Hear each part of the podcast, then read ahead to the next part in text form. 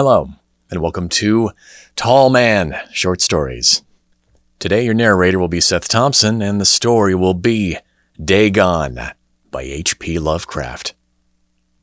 This is the fourth episode into Tall Man Short Stories, but uh, people have been commenting that maybe their commute isn't quite as long as mine. I'm in the Seattle area, and our commutes are long, so I was usually shooting for about an hour's time for each of the each of the novels or short stories that I'm reading. People want it shorter, so here you go. Here's Dagon.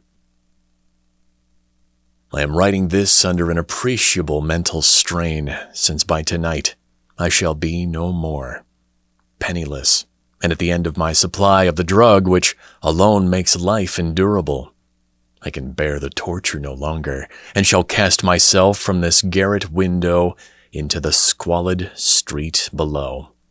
Do not think, from my slavery to morphine, that I am a weakling or a degenerate.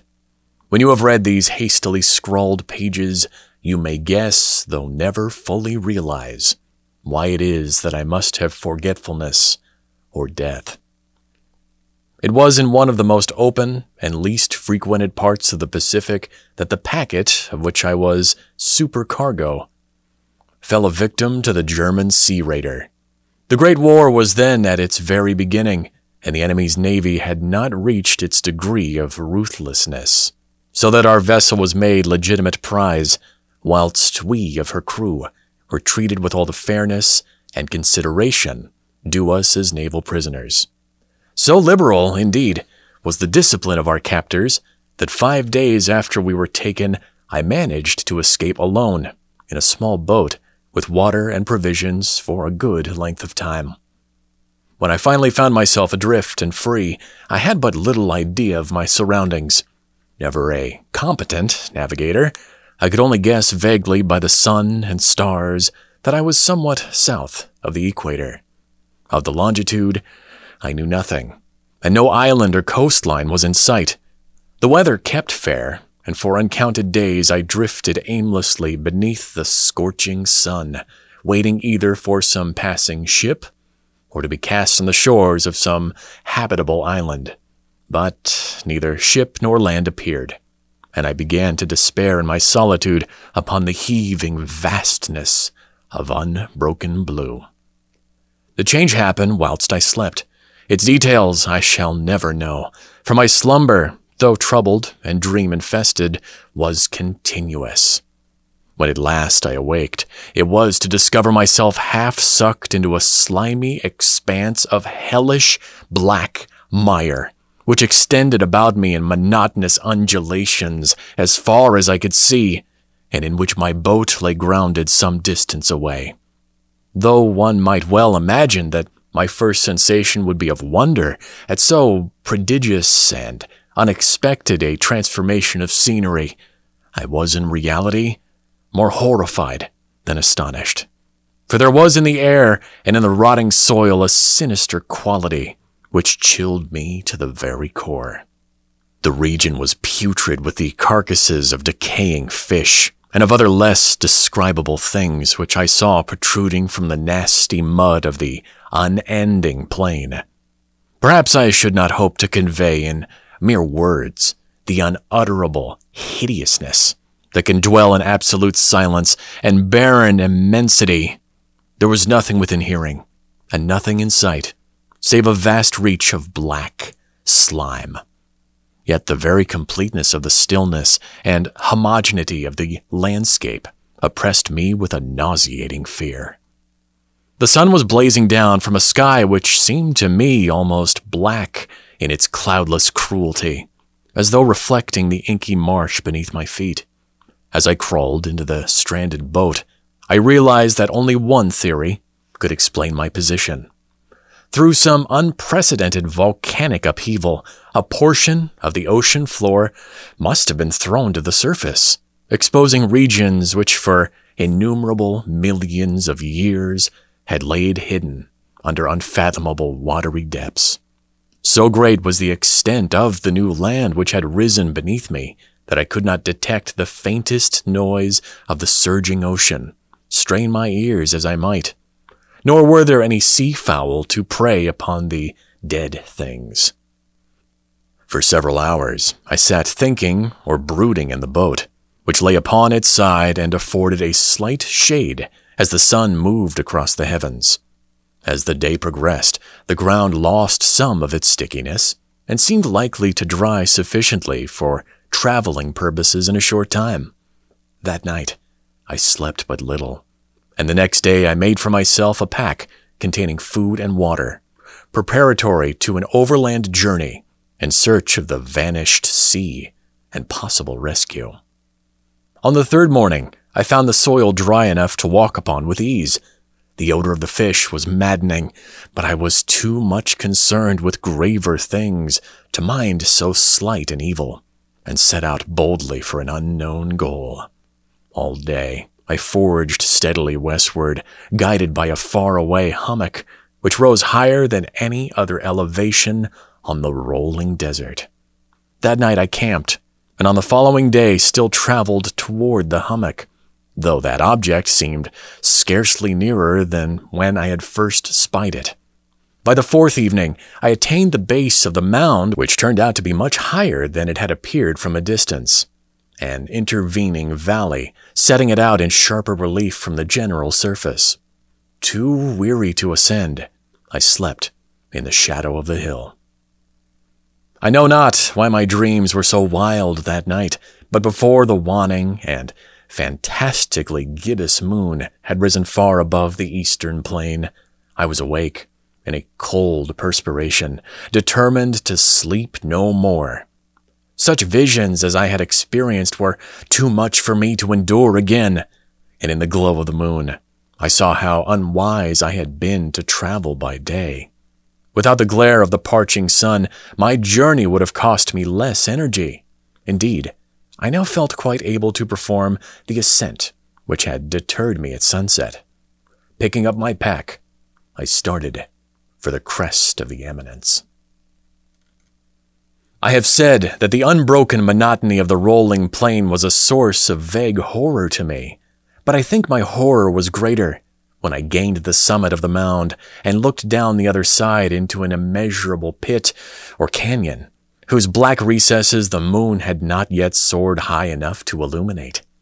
I felt myself on the edge of the world, peering over the rim into a fathomless chaos of eternal night. Through my terror ran curious, reminiscences of Paradise Lost and of Satan's hideous climb through the unfashioned realms of darkness. As the moon climbed higher in the sky, I began to see that the slopes of the valley were not quite so perpendicular as I had imagined.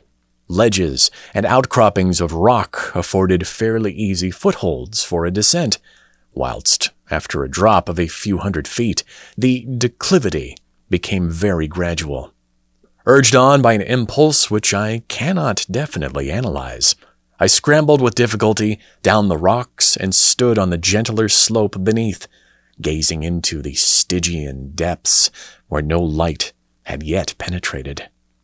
All at once, my attention was captured by a vast and singular object on the opposite slope, which rose steeply about an hundred yards ahead of me an object that gleamed whitely in the newly bestowed rays of the ascending moon.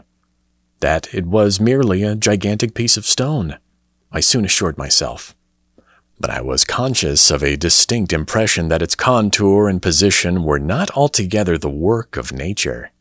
A closer scrutiny filled me with sensations I cannot express. For despite its enormous magnitude and its location in an abyss which had yawned at the bottom of the sea since the world was young, I perceived beyond a doubt that the strange object was a well shaped monolith, whose massive bulk had no the workmanship and perhaps the worship of living and thinking creatures. Dazed and frightened, yet not without a certain thrill of the scientist's or archaeologist's delight, I examined my surroundings more closely.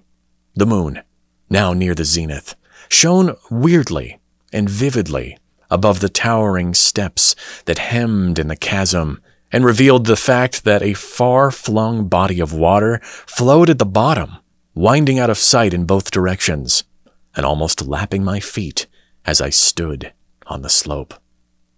Across the chasm, the wavelets washed the base of the Cyclopean monolith, on whose surface I could now trace both inscriptions and crude sculptures. The writing was in a system of hieroglyphics unknown to me, and unlike anything I had ever seen in books, consisting for the most part of conventionalized aquatic symbols, such as fishes, eels, octopi, crustaceans, mollusks, whales, and the like. Several characters obviously represented marine things which are unknown to the modern world, but whose decomposing forms I had observed on the ocean risen plain. It was the pictorial carving, however, that did most to hold me spellbound. Plainly visible across the intervening water on account of their enormous size were an array of bas reliefs whose subjects would have excited the envy of a Dore. I think that these things were supposed to depict men, at least, a certain sort of men. Though the creatures were shewn disporting like fishes in waters of some marine grotto, or paying homage at some monolithic shrine which appeared to be under the waves as well. Of their faces and forms, I dare not speak in detail for the mere remembrance makes me grow faint, grotesque, beyond the imagination of a Poe or a Bulwer. They were damnably human in general outline despite webbed hands and feet, shockingly wide and flabby lips, glassy, bulging eyes, and other features less pleasant to recall. Curiously enough, they seem to have been chiseled badly out of proportion with their scenic background, for one of the creatures was shown in the act of killing a whale, represented as but little larger than himself. I remarked, as I say, their grotesqueness and strange size, but in a moment decided they were merely the imaginary gods of some primitive fishing or seafaring tribe. Some tribe whose last descendants had perished eras before the last ancestor of the Piltdown, or Neanderthal man was born. Awestruck at this unexpected glimpse into a past beyond the conception of the most daring anthropologist, I stood musing, whilst the moon cast queer reflections on the silent channel before me. Then, suddenly, I saw it. With only a slight churning to mark its rise to the surface, the thing slid into view above the dark waters. Vast, Polyphemus like and loathsome. It darted like a stupendous monster of nightmares to the monolith, about which it flung its gigantic, scaly arms. The while it bowed its hideous head and gave vent to certain measured sounds. I think I went mad then. Of my frantic ascent of the slope and cliff and of my delirious journey back to the stranded boat, I remember little. I believe I sang a great deal and laughed oddly when I was unable to sing. I have indistinct recollections of a great storm some time after I reached the boat. At any rate, I knew that I heard peals of thunder and other tones which nature utters only in her wildest moods. When I came out of the shadows, I was in a San Francisco hospital, brought thither by the captain of the American ship which had picked up my boat in mid ocean. In my delirium, I had said much, but found that my words had been given scant attention. Of any land upheaval in the Pacific, my rescuers knew nothing, nor did I deem it necessary to insist upon a thing which I knew they could not believe. Once I sought out a celebrated ethnologist and amused him with peculiar questions regarding the ancient Philistine legend of Dagon, the fish god but soon perceiving that he was hopelessly conventional, I did not press my inquiries. It is at night, especially when the moon is gibbous and waning, that I see the thing. I tried morphine, but the drug has given only transient surcease, and has drawn me into its clutches as a hopeless slave. So now, I am going to end matters, having written a full account for the information or the contemptuous amusement of my fellow men. Often I ask myself if it could not have been a pure phantasm, a mere freak of fever, as I lay sun stricken and raving in the open boat after my escape from the German man of war. This I ask myself. But ever does there come before me a hideously vivid vision in reply. I cannot think of the deep sea without shuddering at the nameless things which may at this very moment be crawling and floundering on its slimy bed, worshipping their ancient stone idols and carving their own detestable likenesses on submarine obelisks of water soaked granite. I dream of a day when they may rise above the billows to drag down in their reeking talons the remnants of puny, war exhausted mankind, of a day when the land shall sink, and the dark ocean floor shall ascend amidst universal pandemonium. The end is near. I hear a noise at the door, as if of some immense slippery body lumbering against it. It shall not find me. God, that hand. The window. The window. Dagon by H.P. Lovecraft. Originally written in July 1917, it's actually one of the first stories that Lovecraft wrote as an adult. It was first published in the November 1919 edition of The Vagrant, later published in Weird Tales. Thanks for listening.